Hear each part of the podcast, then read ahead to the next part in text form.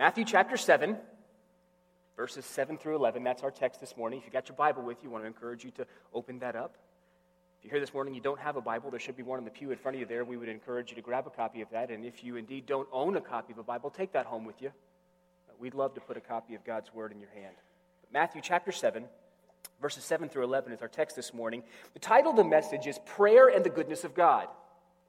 Prayer and the Goodness of God. We encourage you to stand this morning as we turn our attention to our text. This is Matthew recording Jesus' teaching under the inspiration of the Holy Spirit in Matthew chapter 7, verses 7 through 11, and these are the words that he pens Ask, and it will be given to you. Seek, and you will find.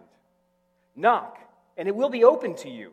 For everyone who asks receives, and the one who seeks finds, and the one who knocks it will be opened. Or which of you, if his son asks him for bread, will give him a stone? Or if he asks him for a fish, will give him a serpent? If you then, who are evil, know how to give good gifts to your children, how much more will your Father who is in heaven give good things to those who ask of him? Brothers and sisters, the grass withers and the flower fades, but the word of our great God abides forever. You may be seated. Two main points on your outline this morning would encourage you to take notes. You'll always listen better if you do. We'll have some subpoints as we journey together. Point number one is this God promises to answer his children's prayers. And you say, Yes, Eric, I know that.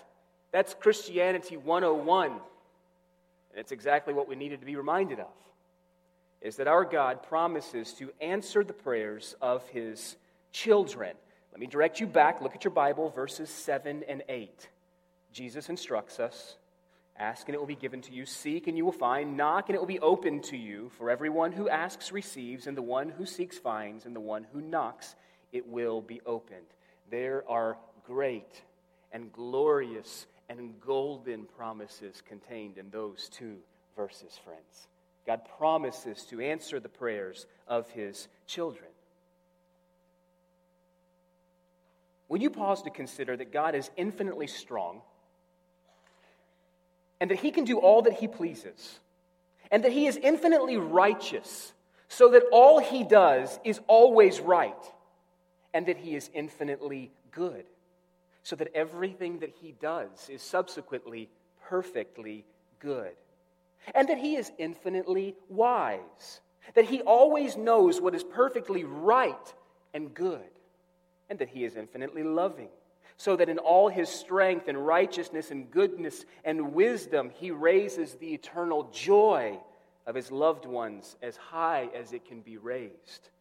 When you pause to consider this, then the lavish invitations of God to ask him for good things with the promise that he will give them is unimaginably wonderful. When you stop to consider how infinitely wise God is, how infinitely good God is, how infinitely strong God is, how infinitely perfect God is. And then you consider his invitation here in Matthew chapter 7, verses 7 and 8 to come to him and pray. That is unimaginably wonderful brothers and sisters. This is the second time in the Sermon on the Mount, if you're paying attention as we're studying. We've been uh, working our way systematically through the Sermon on the Mount. That's Matthew chapter 5, chapter 6, and chapter 7. If you haven't been with us, but this is the second time in those three chapters, the Sermon on the Mount, in which Jesus addresses the issue of prayer. And I would submit to you that it's safe to say that when Jesus repeats himself, or when Jesus expounds upon a particular subject with which he has already spoken, we would do very well to listen attentively. This is the second time that Jesus takes up the issue or takes up the matter of prayer. You can remember back to Matthew chapter 6. As a matter of fact, why don't you probably turn the page back there and just glance for a moment? Matthew chapter 6, verses 9 through 13. This is the first time Jesus spoke about prayer. And there in those verses, Jesus gave us, gave his disciples a model prayer. He begins his teaching with the reminder of his sovereignty. If you back up and look at chapter 6, verse 8, he says, Your Father knows what you need before you ask him. Oh, isn't that wonderful, friends? He knows our needs from afar before they ever roll off our tongue, while there's still yet a thought in our mind, yet even before he knew them exhaustively. Our Father knows what we need. And then he beckons us, Come. There in the text, there, he gives us a model prayer he says, Pray like this Our Father in heaven, hallowed be your name. You can remember back when we studied those verses, that, that is transcendent language. In other words, the first thing that Jesus wants us to know when we approach him is that he is big, he's transcendent, he is the one who resides in heaven. Such, we are to continue praying, Your kingdom come, O King, your will be done on earth as it is in heaven. Give us this day our daily bread, and forgive us our debts as we forgive our debtors, and lead us not into temptation, but deliver us from evil. You see, in chapter 6, Jesus teaches his disciples how to pray. The first time Jesus takes up the matter of prayer in the Sermon on the Mount, he's instructing his disciples and subsequently us how we ought to pray. In the text before us this morning, you can go ahead and turn back to chapter 7 there. Jesus assures us that God not only welcomes our prayer, but that He answers our prayer. He instructs us first how we ought to pray. Then He encourages us with the fact that God welcomes our prayer. Not only does He welcome it, He answers His children's prayers. Thus, we are encouraged to come to Him continuously, as we'll see in the text, and confidently. How do you approach God in prayer? Do you approach Him continuously and confidently? Three things I want to note there on your outline. When we come to the Lord in prayer, we should come asking biblically. Asking biblically. Jesus says, ask, and then seek, and then knock. We should ask biblically. What do I mean by that? Well, I mean two things by that. I mean that we should ask with the right posture, but secondly, we should ask for the right things. I think that's at least by and large what it means to ask biblically. Jesus entreats us, ask, and it will be given to you. Well, how are we to ask? We're to ask with the right posture. Let me say just a few things about that this morning. When we approach God, we should approach Him with the posture of humility and faith. Much more could be said about that, but nothing less can be said. We must approach him with a posture of humility and faith. We're not to come demanding, but neither are we to come doubting that he hears us, doubting that he'll answer us. James, in James chapter 1, verses 6 through 8, reminds us, but let him ask in faith, without doubting. For the one who doubts is like a wave that is driven and tossed in the sea. For that person must not suppose that he'll receive anything from the Lord because he's a double minded man, unstable in all his ways. We're to come to God in the right posture, in humility and faith, not demanding and not doubting, because the one who doubts must not suppose that he'll receive anything from the Lord. So, with the right posture, first of all. Secondly, we're to come asking for the right things. Asking biblically means asking for the right things. It's very, very important for us to note that Jesus Jesus' entreaty for us to pray here in Matthew chapter 7 is not in any way a blank check. It's not a blank check uh, for which we may write in anything we might wish. These verses must be interpreted with the, within the immediate context of the Sermon on the Mount and within the broader context of the entire teaching of the Bible. Remember that a text without a context is a pretext. I'll tell you that m- many, many false doctrines, many, many false teachings, many, many heresies have been born from the seed of taking a text out of its context. And then you have pretext. And if you build everything on a pretext, it will fall. It will fall. A text without a context is a pretext. And so, isolating these verses from their setting in the Sermon on the Mount is deadly. And so, therefore, what might seem like an unqualified promise when, when Jesus tells us here, ask and it will be given to you, seek and you will find, knock and it will be open to you, we, we should not look at that and think that that is an unqualified promise there. It is absolutely qualified. It's restricted not only by the context of the rest of the Sermon on the Mount, but on the rest of the Bible's teaching. And so, uh, here's what I mean by that. When Jesus says, ask, and it will be given to you. Seek and you will find. Knock and it will be open to you. We ought to interpret that as meaning seek the very things that Jesus has been laboring to encourage us to seek in the Sermon on the Mount. So turn back to chapter 5 for just a moment. Look at the Beatitudes. Here are the things that Jesus wants us to seek. Here are the things that Jesus uh, wants us to ask for. Here are the things that Jesus wants us to knock at the throne room's door for. How about poverty of spirit? That we would understand our brokenness, our bankruptness, apart from the goodness and the grace of God. How about that heart that's broken for its sin, that mourns over its sin? How about for meekness? How about a hunger and a thirst for righteousness? How about a merciful heart? How about, how about purity of heart? How about that I might be a peacemaker? How about that I might be light and salt? How about that I might not respond in a vindictive way when someone crosses my path, but I'd be able to control my anger? That's what meekness is, by the way. Meekness isn't weakness, meekness is power under control. Remember? Jesus wants us to seek and to ask and to knock that we might not be given over to fleshly lusts that we might think rightly about marriage, that we might understand that our word needs to mean something. When God spoke, he spoke with meaning in his words. I think about Numbers 23 19. God is not a man that he should lie, nor a son of man that he should change his mind. Does he speak and then not act? Does he promise and not fulfill? You know that the scripture doesn't answer that question? You know why? Because the answer is emphatically implied. God never speaks and then not acts. He never promises and then not fulfills. Okay? And so we likewise ought not make oaths that we don't keep. God, help me to do that. Help me to remember to ask you for that. Help me to remember to seek that grace from you, to be obedient to that very call. How about loving my enemies? How, how much are we asking God for grace and help in our time of need there?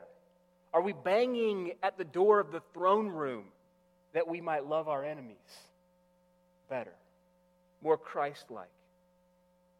How about laying up treasures in heaven, being able to clearly discern those things which are fading? Remember, if it rots, rusts, collects dust, or dies, don't put your hope in it. It's here today and gone tomorrow. Take a look around you. Everything you see, every, every material item in here, stays here. You can't take any of it with you. God, help me. Help, me to discern. Help me to understand that. How about how we deal with anxiety and worry? God, help me there. That part of my heart that is oftentimes given to a quick judgment of others, that critical, hypercritical spirit. God, help me. Help me to quell that, that I might please you. These are the things for which Jesus, if we put these verses in their proper context, is calling us to pray for. These are the things that Jesus is asking us to ask for, that he's encouraging us to seek for, that he's encouraging us to knock for. Now, of course, we take this verse uh, and we place it in the context of the rest of God's revealed word, the rest of the Bible, I'm just simply saying that this is not a blank check. We cannot pull it out of its immediate context or the broader context of God's word and impose upon it a meaning which Jesus never instructed us to impose upon it. We are to ask for the right things. Uh, John tells us this in 1 John chapter 4. He says, This is the confidence. You want confidence in your prayers? You want confidence that God hears and God will answer? Well, John tells us this is the confidence we have in approaching Him that if we ask anything according to His will, He hears us. And if He hears us, then we know we have that which we asked of Him. You see, that qualifies the asking. we must ask according to his will. Well, then we must know his will, right? We must know God's word. We must be memorizing it and meditating on it, churning it over and over and over and over again in our hearts and minds, praying it, singing it, sharing it, studying it, writing it. Friends, how are we doing there? If we want to pray God's will and thus be assured that He hears and will answer, then we must know God's will. Unfortunately, some of us, some of us will go home this afternoon and we'll put our Bible on a nightstand, we'll put our Bible on a table, and we will pick it up next Sunday morning, and you could blow a thin film of dust off of it because it will not have been touched within the last 168 hours. And then we wonder why do I feel like my prayers aren't answered? Well, do we know God's will to begin with? Do we know God's revealed word? We must know God's will uh, in order to pray God's will. And the prayer that is according to God's will is always heard and always answered. So we must pray for the right things. I'd encourage you to start right there at the Beatitudes. Start right there and ask that God be developing those, those character traits, those kingdom qualities in your heart. You see what God might not do. You see how God might not change your heart. I want you to notice that there's an intentional ascending order to Jesus' teaching here on prayer. First, Jesus says, ask. And asking applies that we acknowledge that there's a conscious need, right? If I'm asking for something, then I'm acknowledging a conscious need for something. It suggests a humility in asking as well, because the word ask here in the original language was oftentimes or commonly used to refer of asking from a superior. There's a humility involved here. Asking implies a conscious need and it implies humility. And then, second, that we would seek. Seeking involves asking, but it adds action. You catch that? Seeking involves asking, but it adds to the equation action. The idea here is not merely to express our need, but to get up and look around for it. It involves effort. Okay?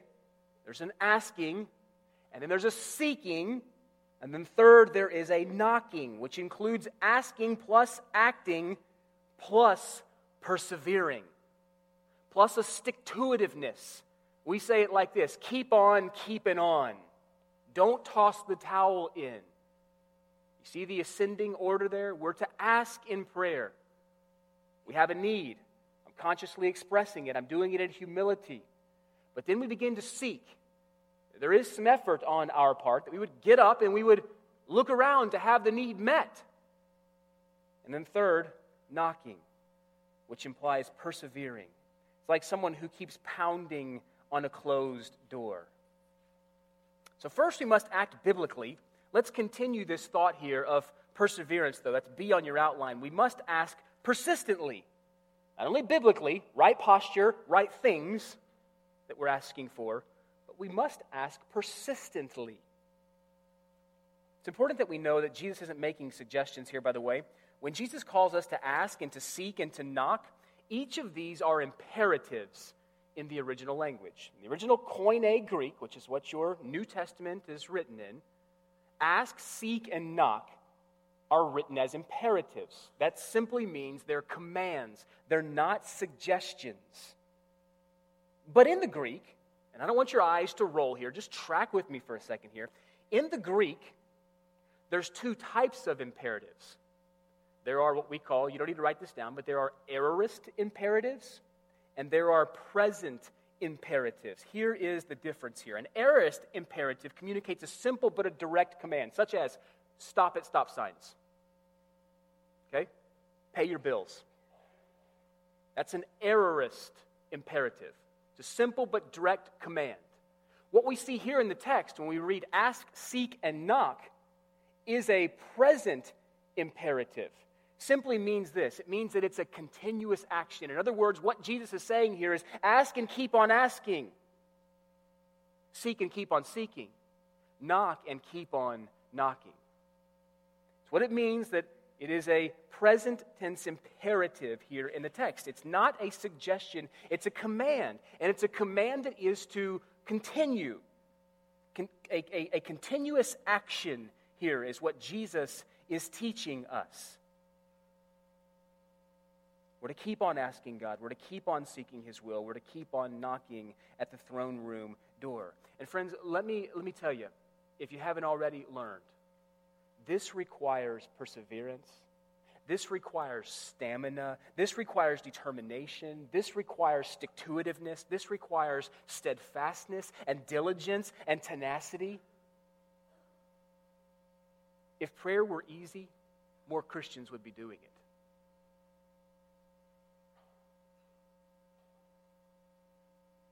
It's those who keep on asking and those who keep on seeking that find. God opens the door to those who keep on knocking. As a matter of fact, in Luke's gospel, uh, just before this same call to prayer uh, is, is written, so the same, the same text here is in Luke's gospel. But just before it, Luke writes these words, where he is, uh, he is pinning Jesus, illustrating a story about persistence. Just listen here. This is what Jesus teaches. And he said to his disciples, Which of you who has a friend will go to him at midnight and say to him, Friend, lend me three loaves? For a friend of mine has arrived on a journey, and I have nothing to set before him. And he will answer from within. You can imagine if you get the on your door at 11 o'clock and the neighbor wants some bread. Okay? That's the story. Wants some bread. And this is what he hollers back from inside his home. Okay? Don't bother me. The door is now shut, and my children are in bed with me. I cannot get up and give you anything.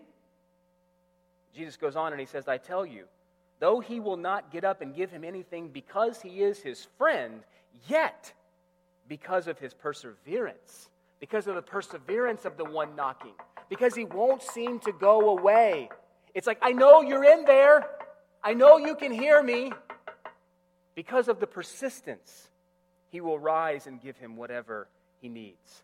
That is the illustration that precedes the asking and the seeking and the knocking teaching in Luke's gospel. We're to ask persistently.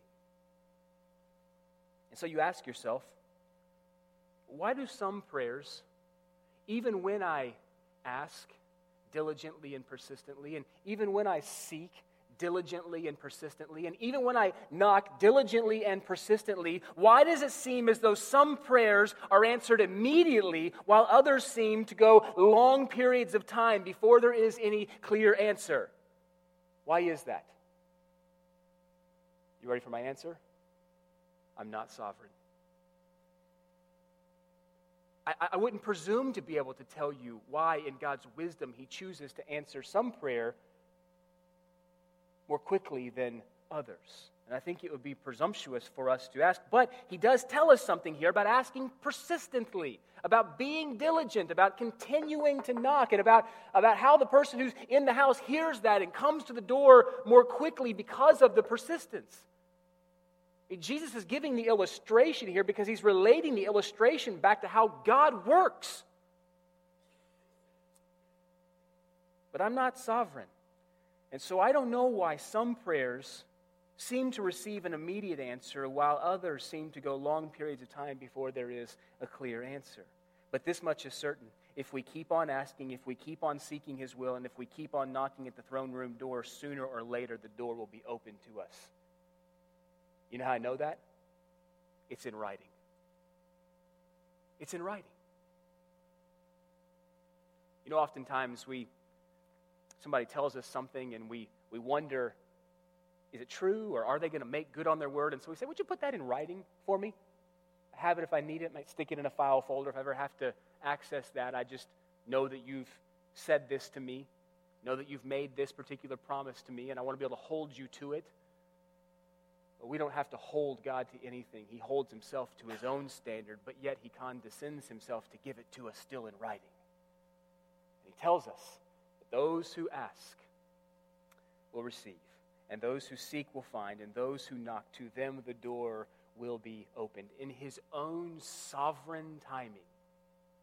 Okay? In his own sovereign timing.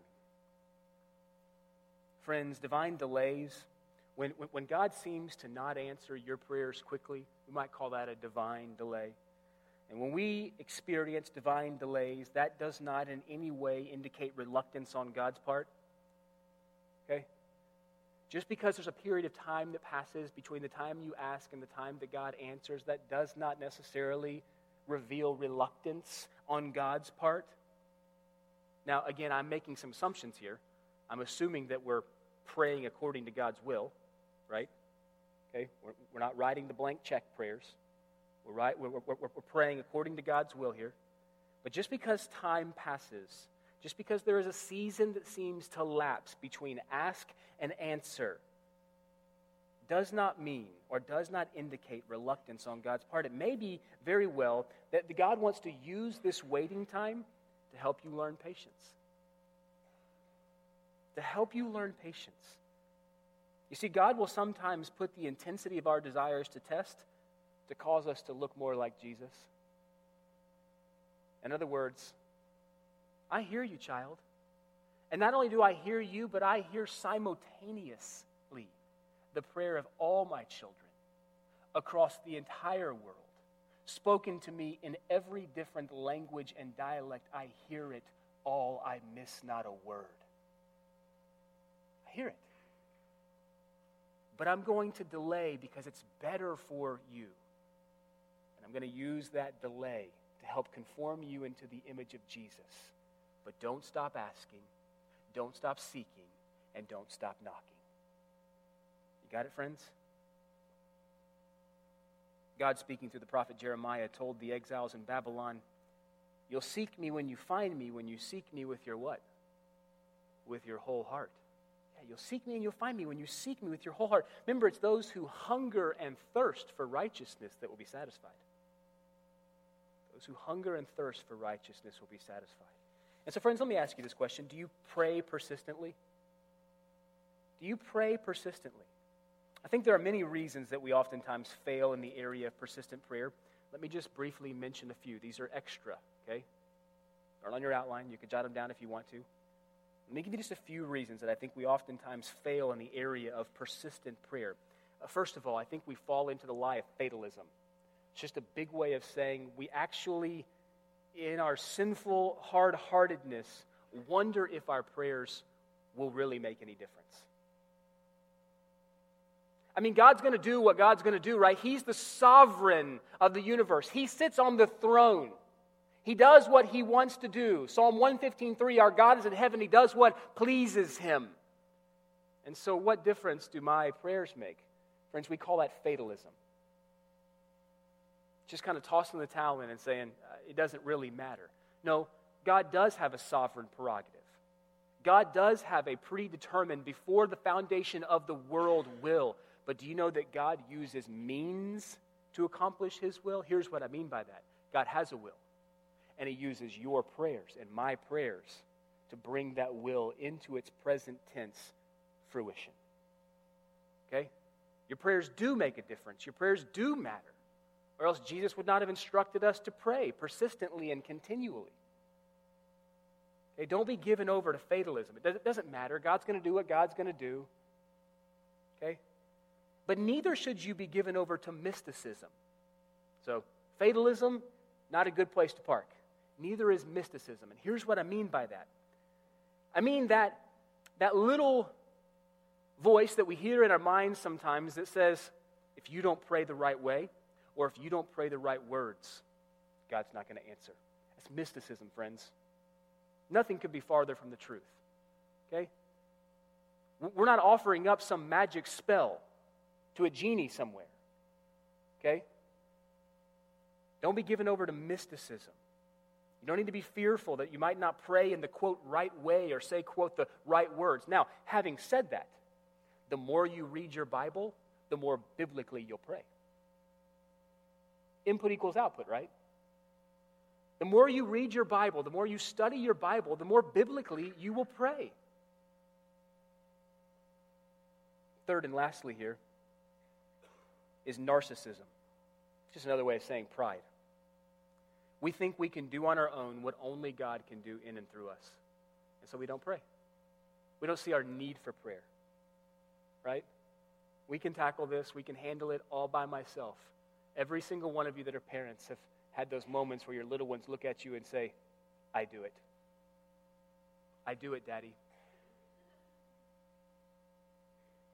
No, you don't.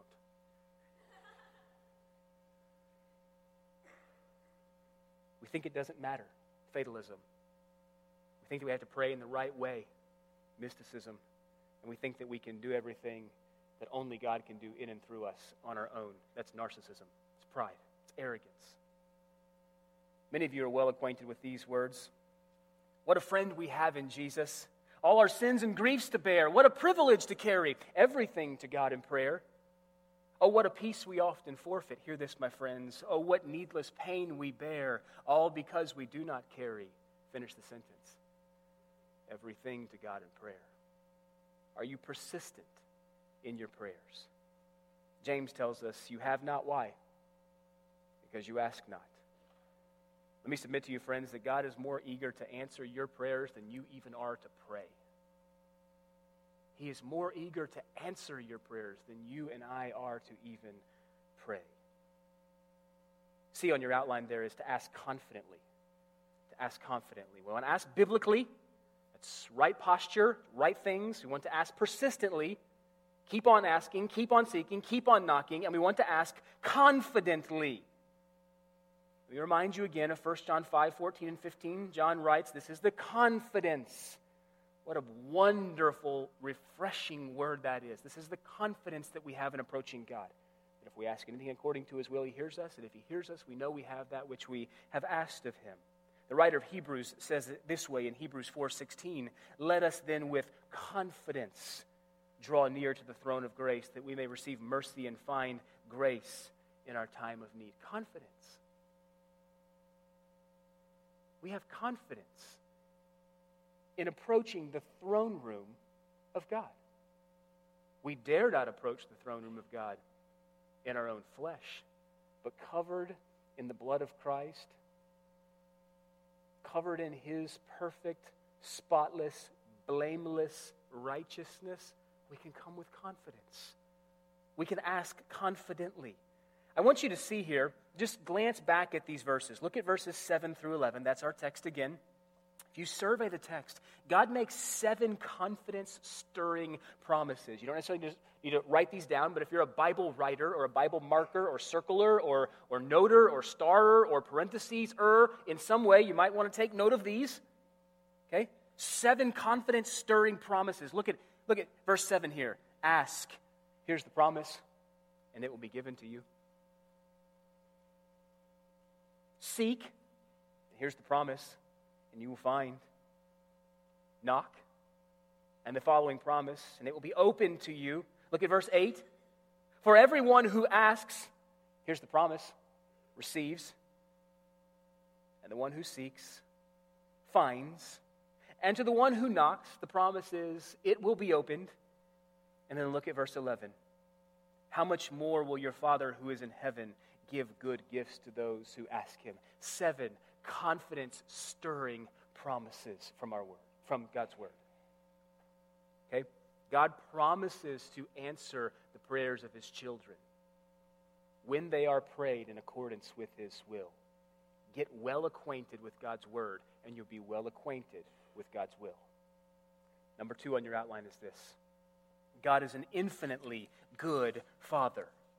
God is an infinitely good Father. You say, Yes, Eric, I know that, and I'll remind you that you'll walk right out those double doors today, and it will probably not be before you exit the parking lot that you will forget it. God is an infinitely good Father. Let me direct your attention to verses 9 through 11. Look at your Bible.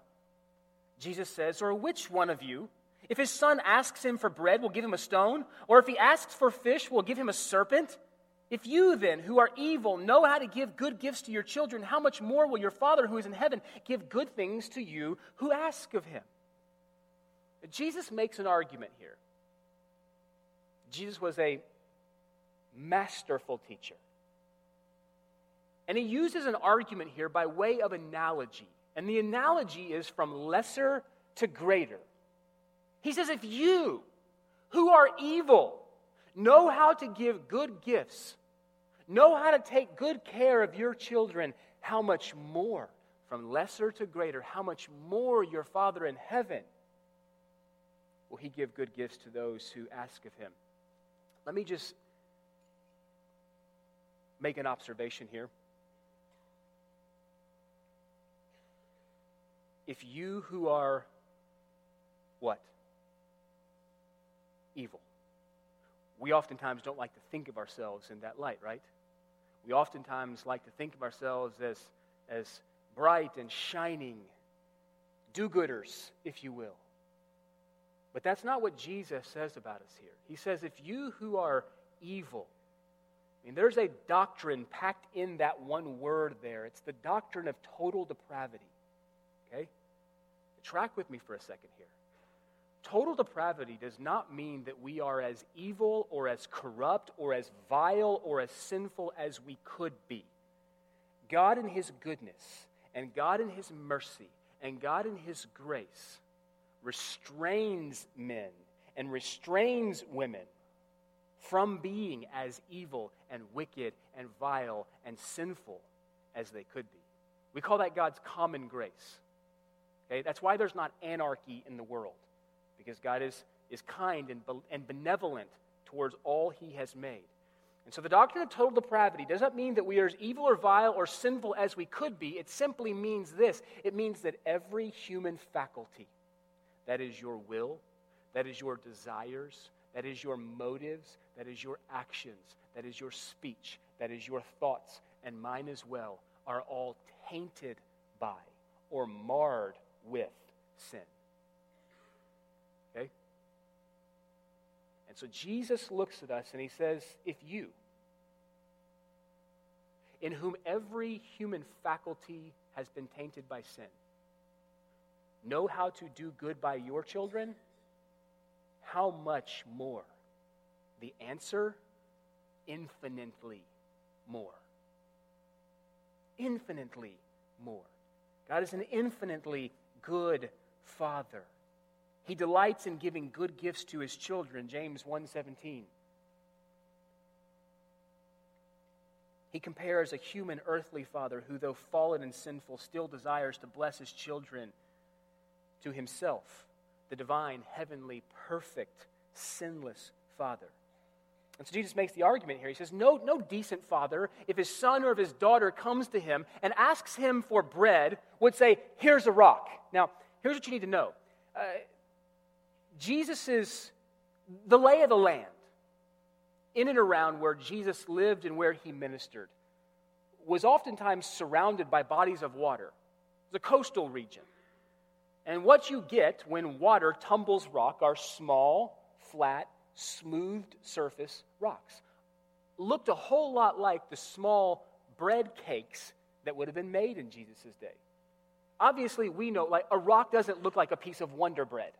Okay, well, bread didn't look like Wonder Bread in Jesus' day. Okay? That smooth stone would have looked or would have resembled, especially to a small child, a lot like the piece of bread. And when Jesus says fish, we oftentimes uh, think of, you know, a, a bass or, you know, a catfish or whatever floats your boat. But what Jesus probably has in mind here is a particular type of fish that was prevalent in his day, which looked a whole lot more like an eel than did a fish. So it could have very easily been mistaken by a small child. Okay? And so Jesus says, No good father, if his son or his daughter comes to him and asks him for bread, is going to give that child a stone instead. No good father is going to do that. Or, or if that child comes, that son or daughter comes and says, Daddy, Daddy, will you please give me some fish? I'm hungry. It's going to say, Here, here's a serpent which is poisonous. No good father would do that. No decent father is going to do that to his son or to his daughter. And so Jesus is arguing here if an earthly father, with his sinful, evil nature, delights to do right, especially materially, to his children, then it makes sense that the righteous heavenly Father will much more reward his children spiritually for their persistence in asking, Daddy, Daddy, Will you give me a brokenheartedness over my sin? Daddy, Daddy, make me a peacemaker. Daddy, help me with the anxiety and the worry that at times I seem riddled with. Please, Dad.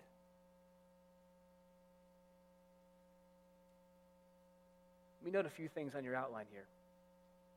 A, if you're taking notes, I would tell you this if you haven't written a single note yet, write these few things down.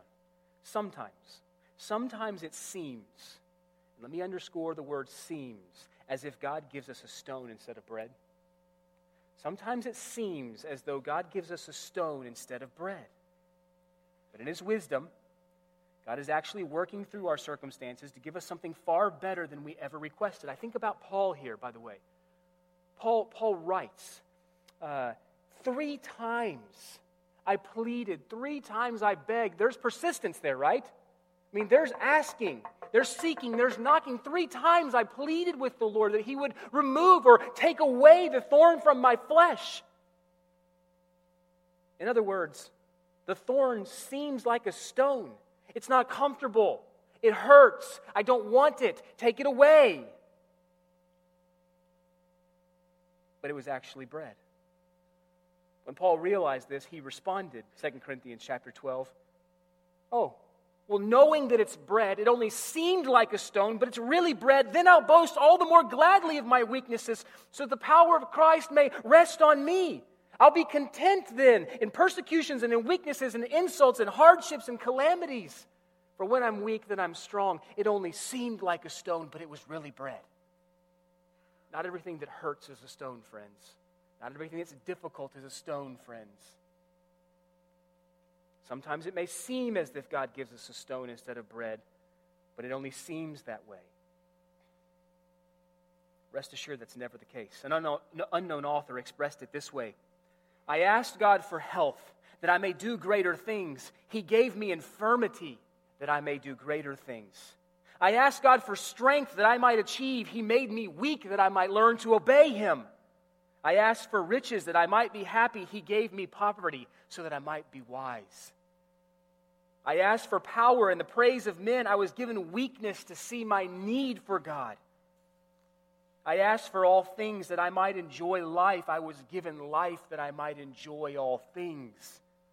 I got nothing I asked for, but everything I hoped for. You see, in spite of myself, in spite of my prayers, despite the fact that they were not answered in the way that I prayed them, I am among all men most richly blessed. Yes, God, yes, God always gives what is best.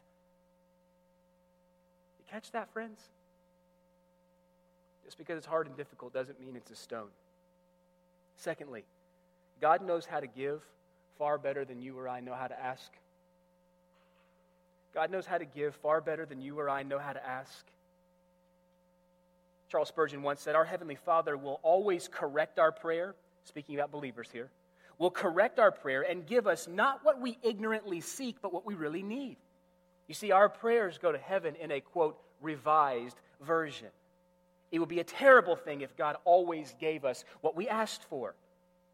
You see, our Heavenly Father, He Himself knows how to give far better than we know how to receive. Think about what Paul wrote. Okay, this isn't some kind of like flashpan theology, by the way, that our prayers go to heaven in a revised version. Remember what Paul said in Romans chapter 8? It says the Spirit helps us in our weakness, right? For we do not always know what we ought to pray or know how to pray for what we ought, but the Spirit Himself intercedes for us with groanings too deep for words, and He searches the heart and knows what is the mind of the Spirit because the Spirit intercedes for the saints according to the will of God. So even when I don't pray in accordance with the will of God, God in His goodness and His grace and His mercy reinterprets those prayers by way of the indwelling Holy Spirit. It's the great confidence we have in prayer. We may be sure that no good thing will be withheld from, from us, God's children. We may also be sure that God loves us all too well to give us anything that would hurt us. Which leads to my final point this morning, if you're taking notes, is this. When God says no, it's because what he wants to give is better. When God says no, it's because what he wants to give is better. You see, as sinful and flawed as we are, human fathers, because of the fall, we still desire to help and to bless and to give good gifts to our children. You think about it for a second. If your son or your daughter, or my son or my daughter, in, in ignorance, comes and asks for a stone or a snake, would we give it to them? No. No, we wouldn't. Would it alter your decision if they begged for it? No. What if they pleaded, Daddy, Daddy, Daddy, I can't live without the snake? Would that change your mind? No. No, it wouldn't change your mind because you, being good, know how to give good gifts to your children. Even if our children came to us begging and pleading, the answer is still no. You see, children oftentimes ask for foolish things, and let me remind you that some of us never grow out of that. Children oftentimes ask for foolish things. Children would try to sustain themselves with sugar if we let them. Children would play with dangerous objects and they would play in dangerous places if we let them. They would run with scissors, provoke a wasp, play with fire, climb too high, get too close, and stay too late if we let them. And again, some of us don't grow out of that. Spiritual immaturity. We beg and plead for things oftentimes that seem like bread but God knows they're really poisonous snakes. And so he says no. And he gives what is better instead. He gives what is better instead. You know the American theologian Garth Brooks, tongue in cheek, by the way, reminds us that some of God's greatest gifts are what? Okay, that needs some qualifying. It actually needs a whole lot of qualifying. There's probably a whole sermon there. Some of God's greatest gifts are unanswered prayers. Let, let, me, let me qualify or modify. Some of God's greatest gifts are prayers that are unanswered in the way that we pray them. Okay? Because He knows what is better. He knows what is better. Let me close with this thought, friends. Close your Bible and just give me your ears. How can we know? How can we be assured that God cares for us so deeply and will only give us what is best for us? How, how can we be assured of that? Well, go with me to a hill outside of Jerusalem, not far from the Damascus Gate, and look closely there at men who are dying on a bloody Roman cross. Study that awful scene very closely. Listen to the jeering crowd. Ponder. Ponder the words spoken by the man hanging in the middle. And there you will have your answer. How do we know? How do we know that God cares for us so deeply that he will only give us what is best for us? Well, the answer is at the cross. The answer is at the cross, friends. You see, the death of Jesus is the foundation and the sure sign that all of God's promises are yes and amen in Christ. That's why we close our prayers in Jesus' name, right? Paul reminds us, lest you need a verse to stick with this, Paul reminds us that he, God, who did not spare his own son, but gave him up for us all, how will he also not with him give us graciously all good things? And so, friends, let me ask you are you asking? Are you seeking? Are you knocking? You see, prayer is the key that unlocks the treasure of all of God's promises. And they're all yes and amen in Jesus.